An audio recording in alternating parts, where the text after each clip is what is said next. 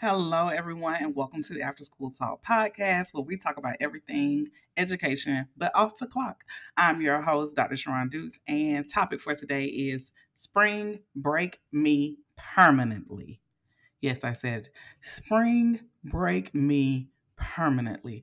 Right now in our area, we are on spring break. So there are teachers all across the cities because um, uh, we are right here on the borderline of South Carolina and Georgia, and you can feel in the both states that every educator is taking a deep sigh of relief, waking up feeling relaxed, feeling appreciative to have a break from their work environment, having a break from these students, having a break from the administrators, administrators having a break from the teachers. Um, in the higher ed world, breaks from meetings, breaks from programming, um, breaks from academic courses and curriculum a break, and everyone deserves a break. Um, but what I thought about that I want to discuss today is kind of like what happens when the week is not enough? One week is not enough for a break, right? What happens when you may be thinking that you need a more permanent change of scenery? That I need a more permanent break than just your typical spring break? Because I know when I return back, I'm going to return to the same foolishness that I left. We have to be really clear and really intentional on the words we're saying. You know, I, I thought about sugarcoating things and saying, and I come back to the same workload. No, no, no. The same foolishness that I just left.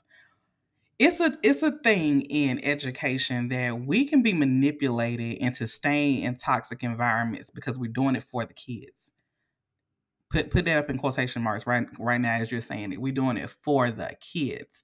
Um, I have not seen a, another um, career where you can be manipulated into thinking that you have to endure the foolishness because there's a greater good on the other side. So you can be beaten down and to the point of not wanting to get up and do this every day. But as long as you just have it in the back of your mind that you're doing it for the kids.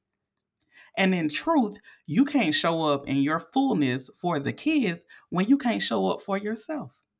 So I don't feel encouraged, empowered, um, and that I am truly being able to function in my purpose, but you still want me to show up here every day, right? And that that can't go. That just can't go. Um, so this is this is giving you the opportunity and the and the empowerment to understand it is okay if you don't want to do this anymore. You know, it's okay. You you know, if I don't want to go to Walmart and I'm choosing Target, that's fine. that is perfectly fine. And I almost and I almost want you to think about it in terms of just switching up what you what you ate, switching up what you wear, switching up your hairstyle. Just take some time to not put that added pressure to it and just say, what if I just wanted to permanently switch things up? And we have to think of this in terms of you may want to stay in education, but switch grade levels. You may want to stay in education, but go to higher education versus K through 12. You may want to stay in education, but instead of working academic advisement, you may now want to do career services. You may want to stay in education instead of being a teacher, you want to be an administrator. You may want to stay in education and say, I don't never want to be an administrator or go that direction, but I want to switch my subject area that I'm teaching. That is fine. And the best way you're going to know that if this spring break me need to be a permanent permanent spring break is to take the time to say, what does my ideal work day look like? I want you to write that down. I want you to get you a cute little journal. If you want a real cute journal, go to simplefacts.com. Um, my homegirl Felicia got some really cute journals over there. They have the date and emojis by them. And working in education, sometimes you need to tap into what emoji I'm feeling for the day. But I want you to take that journal and write down in there what does my ideal workday look like? Start from the time your eyes open and your feet hit the floor and describe it. Do you slip on some fuzzy slippers or do you have some cute little crocs that you slip on? Do you take your shower first or do you eat first? Do you have enough time to eat? Do you have enough time to get out the door? What time did you wake up? What was that feeling like when you woke up? When you arrived in the building, did you arrive as other coworkers are getting there or did you arrive early? Did you have time to set the mood in your room? What how is your room set up? We have soft light. Do we have high uh, big lights? Do we have neon kind of lights? What's the music that's playing? Do you go into playing gospel? Do you go into playing Erykah Badu? Do you not play music at all? Do you just meditate for a minute? Is your classroom set up in, in rows or in desks? Is your office have a table and a chair in it or a sofa in it?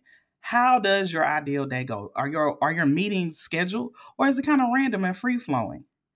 Do you do you know what subjects you take teach? Do you use the chalkboard? Chalkboard. Y'all know I'm old school saying that. Do you use your Promethean board? You know, how do you do that? Take the time out to write all that down. And at the end of the day, does your current day match your ideal day? Think about it. Talk about it with a friend and then come back and visit us again on After School Talk podcast.